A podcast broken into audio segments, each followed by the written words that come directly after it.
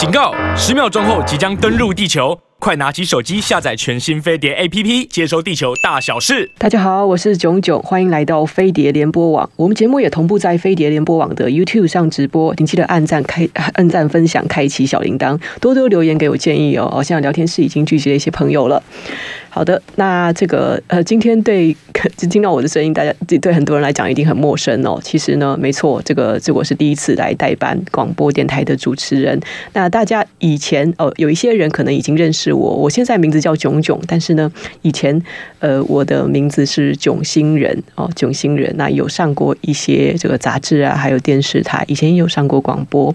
那已经算是很久很久没有再回到这个呃，相对来讲比较传统的媒体啊。那啊我是在差不多二零一三年的时候，有开始在 YouTube 上面拍影片。那那个时候比较为人所知的呢，我是做像是电影解说啊，哦，电影评论啊，然后有一些做一些就年轻朋友可能比较熟悉的动漫领域的东西。然后后来。这个我后来有开始做呃书籍的评论，说书的系列。那后来在因为呢呃主要是身体状况的关系，所以我休息了很长的一段时间，整整大概还是休息了快要五年吧。那这期间就比较没有在这个呃媒体就这种串流体的媒体场合继续呃跟跟大家露面了。嗯，所以这次真的很高兴说。好不容易我再次回到 YouTube，回到媒体上来，然后就收到了飞碟电台的邀请，然后回到大家的面前，然后继续给他跟大家说说话、聊聊天，然后就算是大家可以当时重新交一个新朋友这样子。好啦，一个不小心，不小心说太多了，就好像以为大家都认识我一样，其实没有啦，就是也我算是以前算是一个小名人，然后就是呃，我要自嘲说我有点过气哦，有点休息太久了，所以现在再一次回来，然后真的很高兴，很高兴哦，还有在还有机会来。这样子就是跟大家分分享很多我自己的想法，分享一些故事。好的，那呃，对于很多这个平时有听广播的朋友来讲呢，这个可能哎，真的是完全完全对我没有一丝的认识，只会觉得说，哎，怎么会有一个这个。戴着眼镜，然后短短头发，哦，就是脸色很苍白的，看起来文弱书生的人，就出现在这个电台讲话，而且口音如此之特别，而且名字很奇怪，为什么叫囧囧？然后以前名字更奇怪，叫做囧星人。好啦，那想跟大家说一些故事哦，在说我的口音的问题之前，那就跟大家就是稍微聊一聊我自己哦，让大家认识一下我，免得说嘿，就是以后我可能还要再陪伴大家一段时间。嗯，就我们先来交个朋友。好，那我想先说明一下呢，嗯、呃，我我我现在我现在其实我听起来好像有四五十岁，是不是？没有啦，没有啦。其实我那时候是二十几岁的时候，我就已经在网络上的 YouTube 出道了。然后当时很多人就以为我应该很老，那可能是因为我的声音比较低沉。然后也有人说说我的声音雌雄莫辨，没有啦，就我就是就是一个有少女心的。呃呃，没有有少女心加上大叔心的一个这个，我觉得嗯，兴趣很广泛的年轻人就是这样子。那我现在虽然三十几岁了，但是我还宁可称自己为年轻人。好，是这样子。那好，那我的口音为什么这么特别？好多人都说，哎。你以前是做什么的？你以前有特别的训练过口条吗？哦，你的声音好像非常的字正腔圆啊，跟我们那个年代出生的年轻人有时候讲话含卤，但好像不太一样啊。为什么？为什么？也就经过特殊训练吗？哦跟大家讲一个故事啦。其实呢，这个在我小时候，我爸妈。不太这个照顾我，然后他们就是比较忙在外面呃工作啊，所以啊我在家的时候就是主要是用录音带来陪伴我哦。我在家里有好几百卷的录音带，小时候我听那些什么二十四孝啊、历史名人的故事啊，都是就是听着一卷一卷的录音带，每天晚上放到睡着。然后就是呃家里人的话，主要我们我们家族应该是母语算是广东话，然后讲话最多的对象是是菲佣。所以呢，就小时候听的最多了，呃，一个是录音带字正腔圆的中中文，然后再来是，呃，我姑姑她有时候会讲广东话，然后再来是家里的佣人会讲英文，于是就促成了我这个十分奇怪的口音。然后后来因为我有去中国大陆那边读高中跟大学，后来回来台湾工作一段时间，哦，就是嗯，做过一段时间之后，就觉得那时候工作好像不是自己喜欢的。那我本来是学。艺术设计的哦，而且我的大一的时候我还是学，我是进了服装学院哦，你没有想到吧？我现在穿成这样子，我居然是服装设计系的学生。诶，当时我还是以挺高分的分数考进了当时在中国大陆的第二名的服装学院哦，这个是很多人会意想不到的。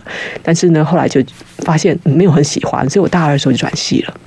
然后呢，哦，虽然还是在继续学艺术设计，可是毕业以后又觉得没有很喜欢，所以在台湾工作一段时间，那时候主要是做什么网站社群啊，然后也因为有自学日文什么的，就做一些翻译、翻译外文新闻之类的这个工作，每天就很操，哎，就在想说有没有好的出路啊？当时就趁机就打听了一下，在这个行业里面薪水的天花板是多少呢？然后那时候我就很现实，心想，嗯，我。为了要说要为自己谋取一个更好的未来，所以呢，我想要进入一个更有前景的行业，所以当时就呃开始学习呃电脑程式相关的东西，学一学，哎，发现自己好像有点天分，于是我居然就从了这个艺术的院生，就转转成了理科生。啊，我去就是到国外，我是念理工的学校，所以回来的时候我就是做工程师。我还是在南港科技园工工作了一段时间，然后那期间又是在一趟国外期间，因为了练英文，所以看了很多的 YouTube 节目，心想说啊，我也要用中文来做这个 YouTube 节目，好有趣啊！当时完全没有想说以后还会当 YouTuber，还会以拍片作为职业，哦，完全没有想过的。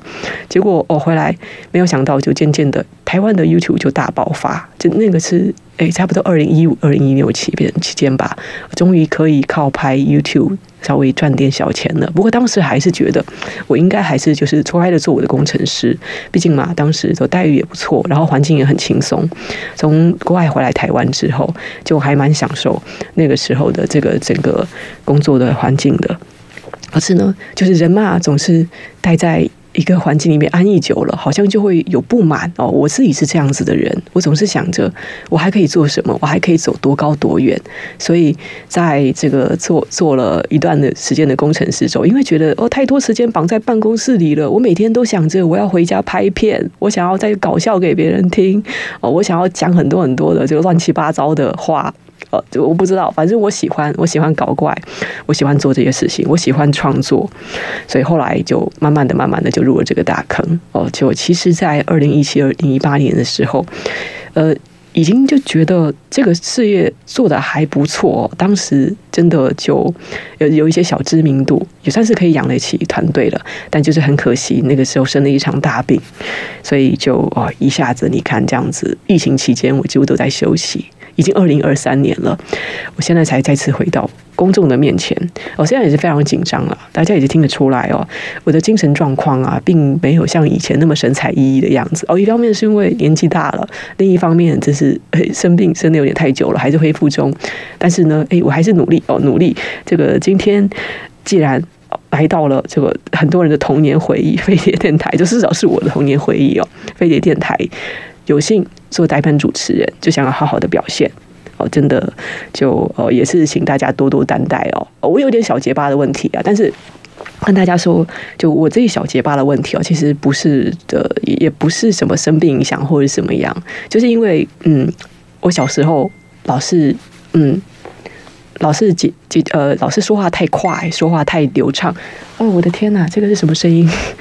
好，吓死我了。怎么会这样子？不好意思，不好意思。哦，天哪！但我刚刚出了一点差错，对不起，对不起。我刚才跟我的制作人说对不起。我刚才以为我开了飞行模式，结果好像没有按到。好，没关系。那个呃，好，我们打招呼时间、自我介绍时间已经够长了，稍微稍微休息一下。好，你现在收听的是飞碟联播网，那我是代班主持人冏冏，就名冏星人。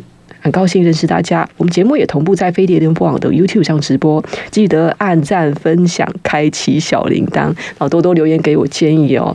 好，我们看到聊天室居然哦有有一些朋友认出我了，有一些人不知道我是谁，没关系啦，就是我们再多多多相聚哦，多多来听飞碟电台，就会知道我是谁了。好，那那个，哎，哎呀，我刚才好。我刚才是不是讲太快了？不好意思，制作人现在对我尴尬的笑。OK，好，那我们等一下要进一个进一个广告，我现在应该没有被卡到。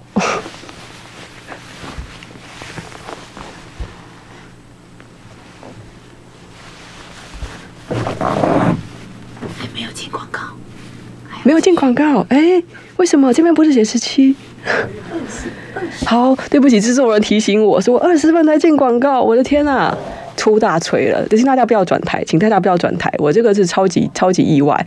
你们呃，京都摊带，我是第一次来电台广播。我以前都是在直播上哦，就随便自己一直讲，一直讲，讲到天花乱坠。有时候明明说哎十五分要结束，然后就讲到三十分。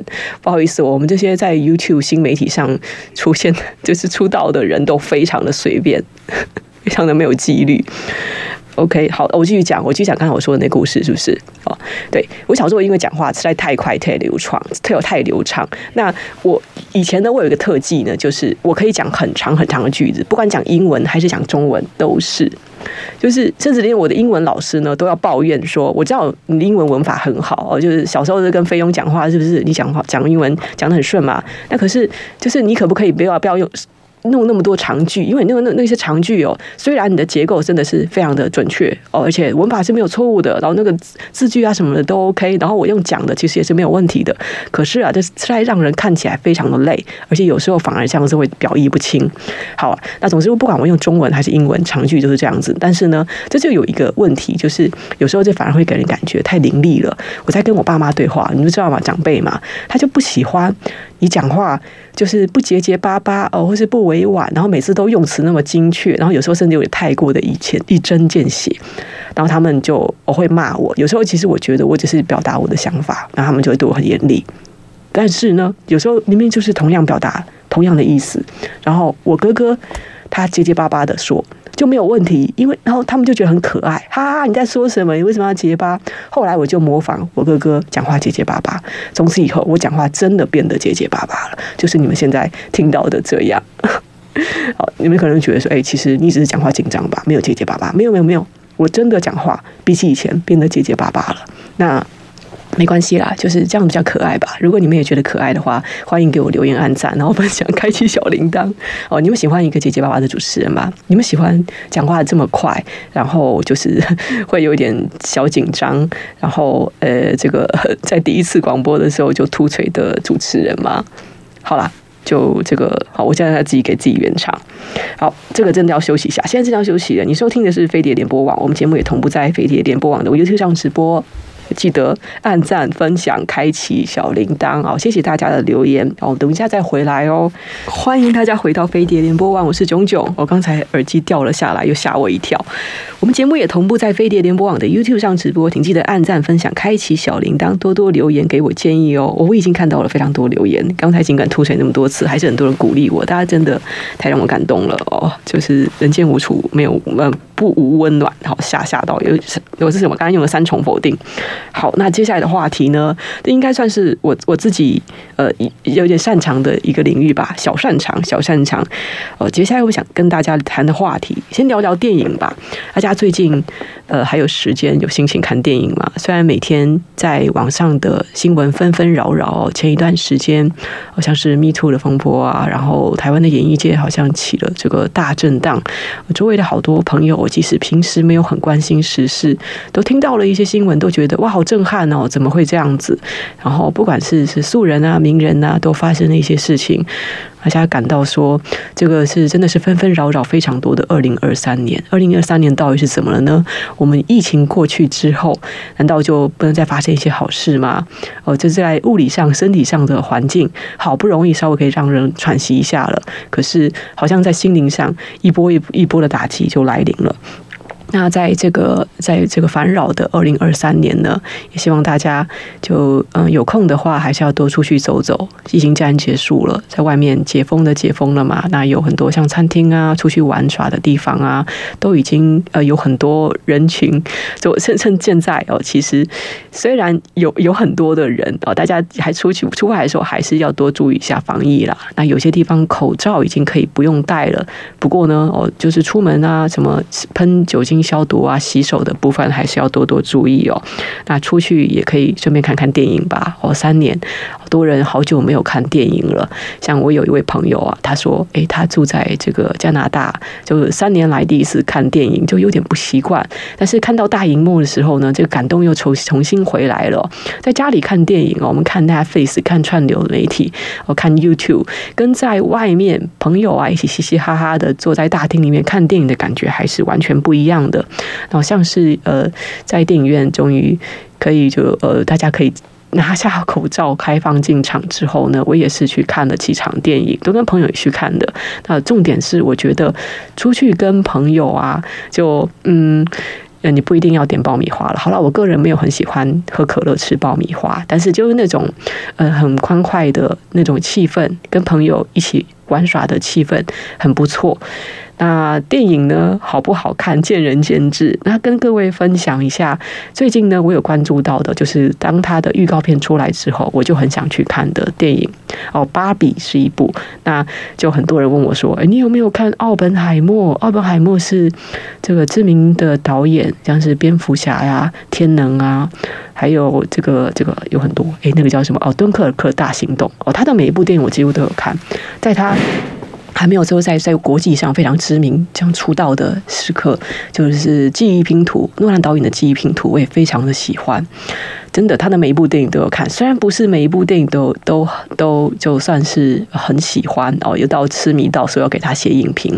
我以前有给《星际效应》写过影评嘛，那那个时候也是跟大家说我真的很感动，虽然我是用搞笑的方法。讲出来，然后让好多人误解，说你根本就看不懂哦，像你这么肤浅的人，你看不懂诺兰的啦，没有啦，其实我还是嗯没有，就是对诺兰还是很欣赏的。那只是呢，呃，我这次呢就跟我的朋友有偷偷讲说。哎，我其实这次对奥本海默没有，就是没有我预期讲的那么好看。哎，这样讲是不是会不会被骂？好了，我就老实讲说，其实我进去看呢，还是很感动。一方面就是好久没有进这个电影院，然后看这种大场面的电影，然后看自己喜欢的导演、喜欢的作品。可是呢，奥本海默三个小时，哎，我小小抱怨一下，对一个老人家哦，这个这个膀胱比较无力，然后这个脊椎比较呃有有有一点容易酸痛哦，老人家在里面坐三小时真的太累了啦，所以 经常进奥本海默，我觉得我最大的问题是我我我我的腰好痛，然后呢，哎，里面的说二级的内容哦，我之前有小小的跟我的直播听众有分享，我说里面的。二级内容呢，其实就一小段。然后我觉得他其实可以可以不太必要加入啦，就是会让人有点会吓到。我觉得小朋友其实也应该要看这部电影，可以培养他们对物理学啊或是历史的兴趣嘛。可是就是加了一些儿童不宜的内容，然后让小朋友没有办法进场看了，有点可惜。那像是里面的很多人说有这种很硬的知识那些东西哦，嗯，我都觉得还好，因为电影里面也没有说真的讲得很深奥，它就是点到为止，而且更重的是在于。人际的互动哦，就是他有满满的文戏，跟以前诺兰的作品有很大的区别，就是他比较多是就是在表现这个历史嘛，然后还有就是嗯，这个奥本海默原子弹之父，他也比较具有争议的部分。那里面也有一些大咖的演员啊，像小劳勃道尼，大家说从来没有看过小劳勃道尼演这么老的角色。刚看到他满头白发的时候，快要认不出来了。他怎么会这么老？对啊，就是我其实看里面的每一个演员哦，因为他们都已经是步入中老年了哦，这真的好像不太是一部青春洋溢的电影。但是重点也不是这个。好，那跟大家说一下，就是奥本海默，因为他是在他跟另外一部风格迥异的电影。芭比是同一天上映的，同一天，你们以为这是巧合吗？当然不是啦。这个主要原因我跟大家说一下哦，这个这是这是我我自己看网上的新闻跟消息哦，如果有误的话，就欢迎大家修正。就是说呢，一直以来从二零零二年诺兰他就是拍片之后呢，他一直都是由华纳。来就是华纳兄弟来发行的，可是呢，就是后来他们呃合作了一段时间啊，到就是尤其疫情期间哦，因为有一些这个究竟是你是你要不要把它就做一些这种不同不同方式的曝光哦，不同方式的发行，这个意见上面出现了分歧，所以呢，后来诺兰他就跟华纳兄弟是分道扬镳了。那他现在就是改由环球影业来发行，那也是在他的这个最新的作品《奥本海默》确定发发发确定要上映日之后呢，那马上。他的原先的老东家华纳兄弟也就决定要做一个 counter program，就是什么意思呢？要做一个呃对抗性的节目，对抗性的上档。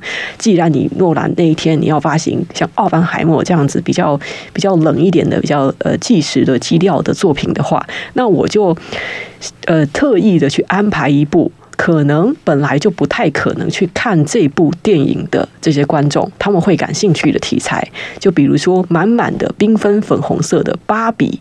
我就特意放在这一天，然后也的确呢，你看他们前期的 marketing，哦，前期的这个推广跟行销做的非常有效果，对不对？马上就激起了大家的讨论，因为他们同期，然后两部电影实在是差异太大了，就可能我看诺兰的人可能比较多，理工直男哦，就是男性观众可能比较多，然后看芭比的人，也许是哦小时候就有玩芭比的这个这个有经验的这些呃女性的观众居多，或是说有一些男。朋友会陪着哦女生去看，那 TA 一下子区分开来，然后反而让他们互相就是有一有一些联动，就比如说网友哦，他们就做了什么啊，芭比的海报里面有这个粉红色的蘑菇云，然后或是让奥本海默的那个男演员都穿上了华丽缤纷的服装哦，就是会 AI 化，或是他们重新在做 Photoshop 的 P 图，然后做了就很很有趣的联动海报，然后的确在网络上就算是。做成了呃宣宣传了还蛮有效果的，两边就是有点互相带动粉丝，而且呢，大家原本以为说看芭比看芭比的预告片，觉得说这是应该是一部很轻松的喜剧吧，哦，爱情喜剧哦，马格罗比就是他以前是哎，最他之前最有名的作品是小丑女，对不对？哦，是年轻的真美，然后然后再加上这个预告片的呃给人的感觉。好像，哎，这应该非常的轻松啊！我们进去应该就是，就是就是看看这些呃很很粉红的哦，呃比较女性题材的东西哦。没有想到题材还真的是非常的女性，而且是女性主义，然后有一点点这个鞭辟社会议题的这个角度。然后很多人看的时候觉得大惊喜，觉得这部电影是黑马。我们以为说奥本海默非常的严肃，芭比非常的轻松，就没有想到呢，其实两部的议题都非常的深入，都是都是很不错的。作品，所以呢，就是呃，我现在还没有看芭比，但是我看很多的人的影评跟讨论的时候，我已经非常非常的期待这部电影。然后我觉得小孩子才做选择，这两部电影同一天上映，是不是？哦，这两部电影既然是它的风格差这么多，可是它的主题既然都这么有意义，那我们应该都看哦，都进电影院看。哦，女朋友拉着男朋友经常看，男朋友拉着女朋友经常看，或者说你们男朋友男男女女哦，就是没关系，各种性别的朋友拉着你们的朋友去电影院看，然后看完之后呢，呃，不要吵架，不要吵架，哪一部比较好看的？就是两部电影应该都很不错。嘿。我现在是在劝架嘛，是不是？那其实像 counter program 啊这样的，呃，说是这种操作的方式啊，在各领域其实都有，像是哦，服饰的时尚、时尚啊，或是呃游戏啊，哦，我以前有举过例嘛，像那个呃，在动物森友会的，呃，他那个时候很红的那个时期间，就。有呃毁灭哎，那个叫 Doom Doom 那个那个游戏哦，它是一个男性比较多去玩的哦，就是像这里面有枪啊，有战争的题材啊。那因为那个游戏他们是在同期发行的，然后也有人去给他们做了联动的宣传，然后再或者是说以前大家也会注意到说，哎，那个在同不同电视台的八点档，他们也会哦，虽然八点档我们会把它归类为说一定是非常狗血的题材，但是其实。他们还是会做一些 counter program，就是让他们的风格会呃特别的有一些不同，以免说有一些他们会觉得说，如果你风格都一样的话，那就是硬碰硬嘛，对不对？那我们就干脆做呃很不一样的作品放在同一时段，然后让观众有更多的选择。然后结果呢，可能是竞争之下的结果，就是大家干脆都看，我们都看，不要做选择了，因为都很好看。好的，哦，哎。然后那个，哎，我们刚才是讲了一大堆的电影相关的东西哦，也有讲，我有时候会不小心会有口头禅说哦，我以前有提过什么的，就是不好意思哦，跟各位在电台的听众说声抱歉。就是有时候我会不小心这样讲，那是因为我自己在我的 YouTube 也会直播，那我是在星期三的晚上，差不多呃，通常是十点十五分到十点半。啊，晚上的十点半开台，在我的 YouTube 频道，我的 YouTube 频道叫做“文字与资本主义囧囧”，哦，有点难念，对不对？有点难记哦，就大家可以记一下“囧囧”哦，下面是没有下巴的“囧”，没有下巴的“囧，囧囧”两个字，在搜寻 YouTube 应该也可以搜寻到吧？然后我会在我的频道上直播，我平时呢也会。剪一些就是拍一些小短片，然后这是我自己最擅长的。我刚出道的时候，我的影片差不多都是三分钟到七分钟之间吧。哦，五六年前啊，这个跟现在的时代真的不一样。五六年前的时候，我拍大概呃七七分钟的影片，大家都说太长了。好，没有想到哦，现在大家都习惯在网上看二三十分钟，哦，甚至一个小时以上的影片。哦，这样很好很好。那我就说我是一个讲话呃 话话特别多，有点话唠的人。哎。是好，嗯，话痨。我刚才我有时候会不小心用一些方言，如果你们听不懂的话，也欢迎留言告诉我，我会经常的去修正。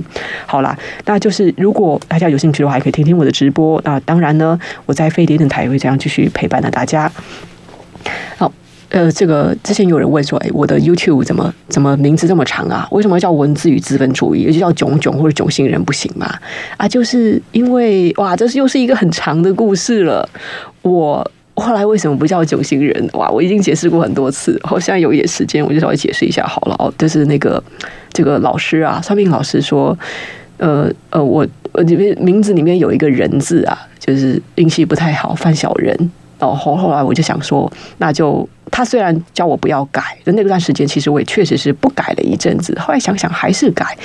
改了之后呢，要叫什么名字呢？因为我以前的朋友，在我以囧星人这个名字出道之后呢，他们都会叫我囧囧囧囧哦，就是因为囧星人这个名字太长了，而且很奇怪哦，在大陆大大马路上突然有另外一个人叫自己囧星人，真的很怪，我就叫囧囧。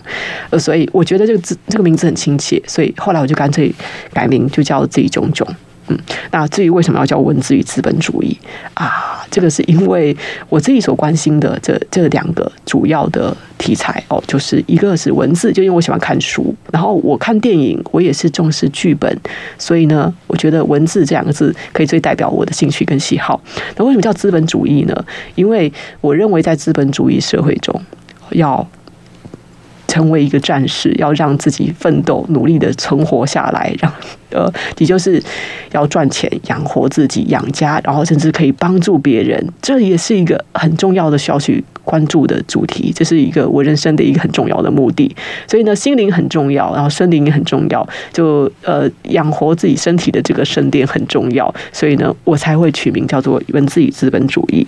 嗯，好，也是顺便跟大家解释一下，为什么我的 YouTube 名字变得那么长哦。虽然可能大家还是就是记得囧星人，不过现在已经有很多人都叫什么星人啦，什么木星人啊，什么星人。哎，大家还知道，呃，有一个比我稍微晚出来的哦，有一个电影解说的 YouTuber 叫做超级 Y，对不对？哦，超级 Y 其实呃，他他很久很久以前就跟我认识了，那。超级 Y，他在出道以前，他又把他的解说的稿子给我看哦，就是好几页。然后那时候，其实我帮他调了调整了一下，主要是因为我觉得他讲的太深了。那我跟他说，就是嗯，我知道，就是你你讲的东西其实没有错误哦。呃，你就算这样子。呃，发布也没有问题。可是呢，也许 YouTube 的观众呢，他们需要一个更简单的切入点，然后包括他插入笑话的部分什么什么。所以当时我们有讨论的稿子，然后他后来就出道了。但是在出道之前很有趣，他居然跟我讲说他要叫外星人。我说不要不要，我叫做囧星人，你不要叫外星人，因为大家会搞混。就是那时候。呃，在市面上大家比较认识的 YouTuber，可能就什么新人是我，你再出来一个外星人，然后也是讲电影，真的不行。好了，那我们先休息一下。现在收听是飞碟的播网，我们节目也同步在飞碟的播网的 YouTube 上直播，请记得按赞、分享、开启小铃铛，然后呃，记得要多多留言给我建议哦。才会在在倒数倒数，我们等一下就要进入广告了啊。这个 Hello Hello，好，这个又有很多人在跟我。还有一个呢，好了，那那个哦，你们说超级歪是不是？超级歪哦，超没有超级歪是另外一个 YouTuber，但是他不是我，他不是我，他本来要叫做歪星人。Sorry，好，我们真的要休息一下了。你现在收听的是飞碟联播网，我们节目同步在飞碟联播网的 YouTube 上直播，记得按赞、分享、开启小铃铛。然后呃，欢迎各位在聊天室多多的留言。然后呢，也是因为我很久没有回来了，啊，大家也可以分享到网上，大家呼叫说这个你紧张的要死，老是秃锤的。主持人终于回来了哦！欢迎大家回到飞碟联播网，我是冏冏。我们节目也同步在飞碟联播网的 YouTube 上直播，请记得按赞、分享、开启小铃铛，多多留言给我建议哦。哎，好，我们现在来看一下，在 YouTube 聊天室已经聚集了非常多的人哦，其实没有很多人啦，但是还是很高兴，很高兴大家都来看我，来探班的是吗？Hello，Hello，我是冏冏。嗯，哦，今天代班的感觉。哦，我我觉得，因为这是我第一次进入这个呃这么专业的电台的直播室，然后大家也看到我在前两段进 CM 之前，我都吐锤，真的我觉得很不好意思。我我特意的写下了我要进广告，必须要快提前结束我的话题的时间，结果反而呢，就是我想说我要提前一分钟，结果呢，我看到那个时间就开始紧张了，就反而盖再提前了一分钟。我觉得好丢脸哦！哦，今天今天代班的感觉就是，嗯，我觉得我可能会需要平时就好好的练习。我平时直播的时候太自由了，我们在 YouTube 上面就不守纪律、不守时，然后就就没事啊。有时候要说要聊三个主题，然后结果哎前面讲了半小时都在讲别的事，我就觉得反正没有人规定我怎么样吧，我爱讲什么就讲什么，然后回复留言也是非常的自由自在。哦，这个是要多加改进的。这对我来讲，这是真的很。新鲜的体验吧，嗯，然后之前有上电视的时候啊，也是发现，因为每个人可能就刚刚好好卡了大概两三分钟，你不能讲废话，你不能走题，然后甚至你讲的不有趣，镜头马上就会切走。那个时候给我的感受也是就是很紧张。传统媒体还是有传统媒体的跟新媒媒体的一个很大的不同。这个好，那我们来看一看。呃，聊天室的留言，有人要问我问题吗？哇，为什么有人要一直叫我要脱掉我的衣服啦？脱掉衣服也没有什么好看的。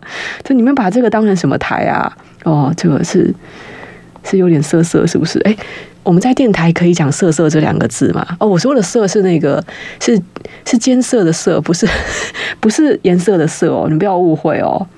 好，那个有人帮我讲话，请尊重主持人，不要一直叫人脱外套，好吗？没有啊。这也没有不不尊重我吧？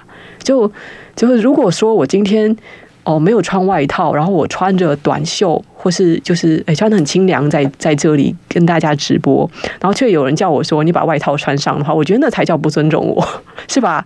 叫我脱外套，我觉得挺尊重我的哦，不要想那么严重。好，然后有人在讲说我的声音像谁谁谁，像谁谁谁，哇！终于这个我觉得好荣幸哦，说我像某某主持人，某某主持人，就我居然可以跟那些名字相提并论哦。虽然嗯，要要说说到这这一点，我觉得还有点不好意思啊。就因为嗯，大家就知道我刚才有提过，我在呃大概十岁到二十岁期间，我就没有在台湾。那虽然说嗯，说飞碟是我的。童年回忆没有错，但是也是可能是非常短暂的哦。呃，这中间有有几段，我我就是离开台湾了，所以不管是对台湾的流行文化也好，然后真的也其实没有太听台湾的电台，就只是记得飞碟电台，飞碟电台，哇，好久好久以前我听过，就是这种印象。然后所以等到我回来的时候，我记得我开始经营这个 YouTube 节目的时候啊，就。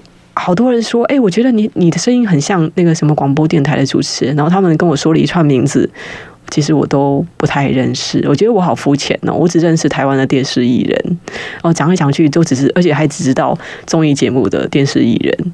然后他们就说，不是吧？就是你你看起来这么震惊，然后看起来就是外表冷冷的，结果你在青少年的时候，你居然都在看综艺节目。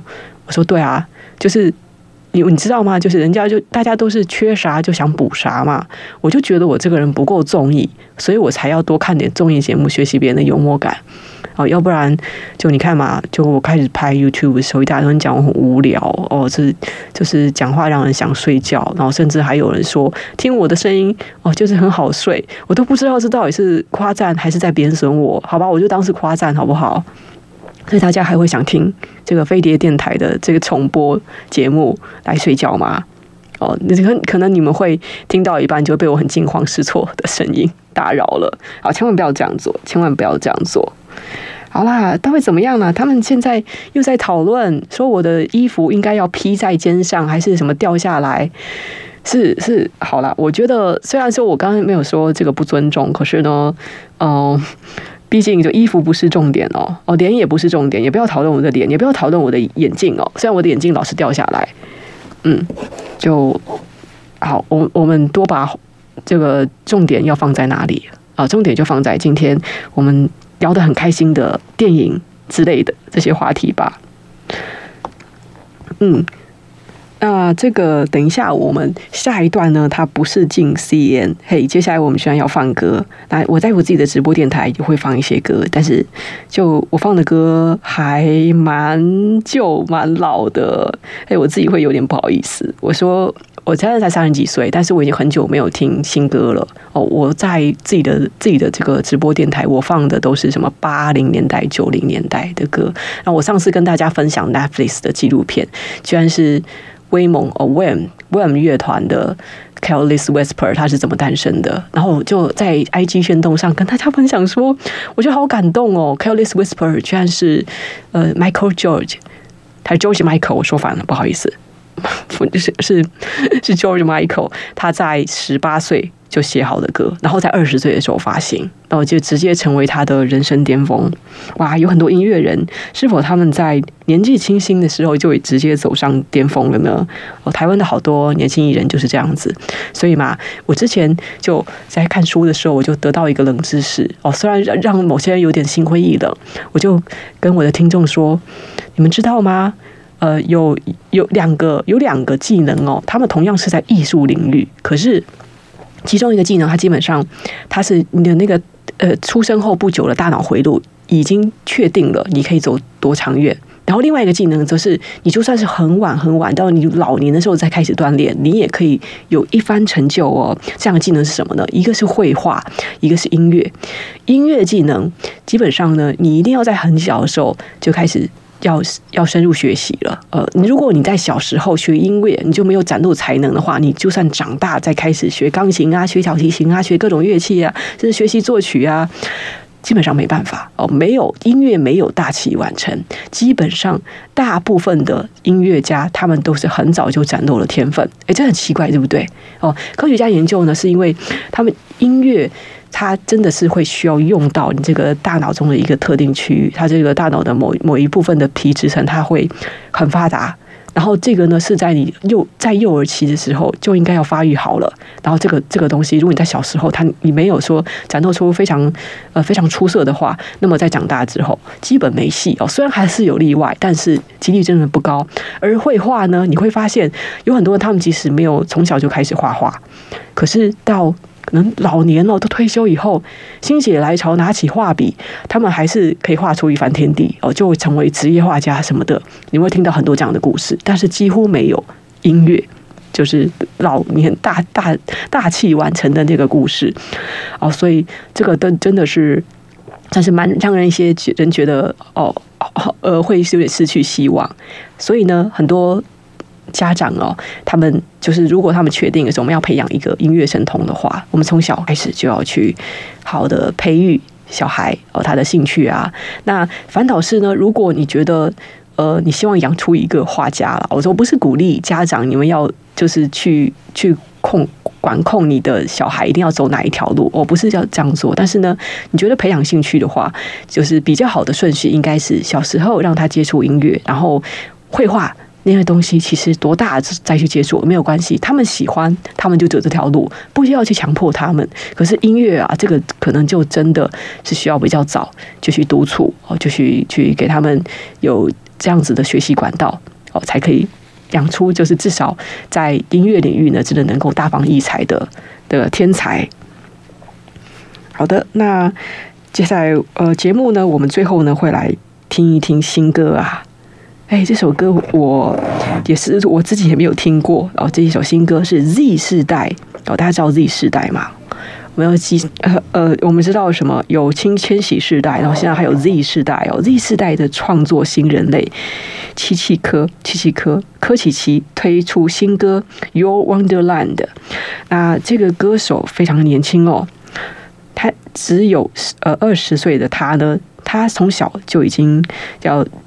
立立定的音乐的志向，他就是要走这条路。然后在加入华研国际的 ZZ 时代练习生计划之后呢，历经了三年，他每天到公司写歌哦，这个进行的这个魔鬼培训，累积了已经破了一百首的创作。然后作品是被他的同门师兄，这也是大人物啊，动力火车，还有师姐 Karen CC 肯定。他有在他们的演唱会担任暖场嘉宾，但已经先进行了压力测试了。那看来是广广受好评。柯启奇去年他还有为网络 BL 剧啊，这部 BL 剧的名字叫做《About Yours》，默默的我不默默的我们量身打造主题曲和片尾曲。他今年初又和他的师姐 Karen CC 有合作《Rosie》，获得了一片的好评。然后接下来，他还有为师兄动力火车的小巨蛋演唱会担任暖场嘉宾，又进行了万人的压力测试。哇，已经身经百战了吧？还这么年轻就已经圈粉无数了。对，那个到那个，等一下我们会来听听他的新歌。那。这个哦，柯奇奇，大家认识吗？